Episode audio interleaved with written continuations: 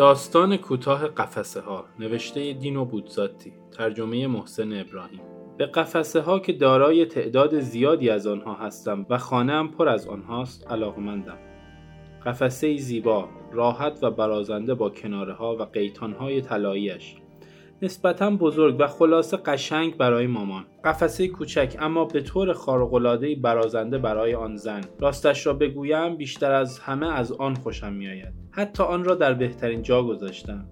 وقتی که آفتاب میآید به آن میتابد. یکی بزرگ محکم از بهترین چوب برای دوستان عزیز. یکی برای طول سگهای ولگرد. یکی بسیار موقر با فرشتگان و تصاویر مقدسین برای عالی جناب کاردینال اگر بیاید. یکی برای اعلی حضرت امپراتور. فکر کردن به او هم الزامی است و منطقا از همه مجللتر است. با ملیله های طلایی، مارپیچ هایی به سبک باروک، تاج و یک خیمه با شکوه ابریشمین قرمز معلق بالای آن. طبیعتا تعداد دیگری هم هست. به فکر همه بودم اما چه کسی به کارشان می‌برد؟ روی آنها اعضای هیئت نظارت تودسکینی حسابدار دکتر گاتی آقای چینکوه جناب سرگوز روناردی از کلانتری مثل جغ چنبک می‌زنند. همه آدم ها هم همینطور.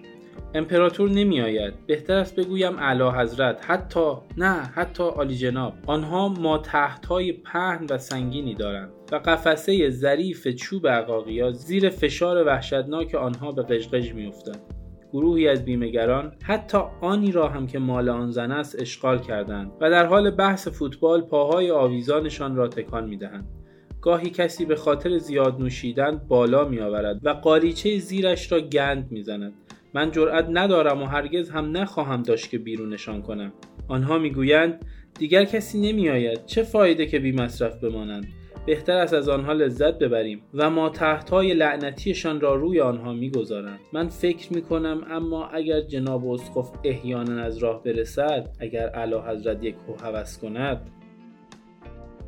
برای ارتباط با ما ID صوفی underline کاپل را در اینستاگرام جستجو کنید.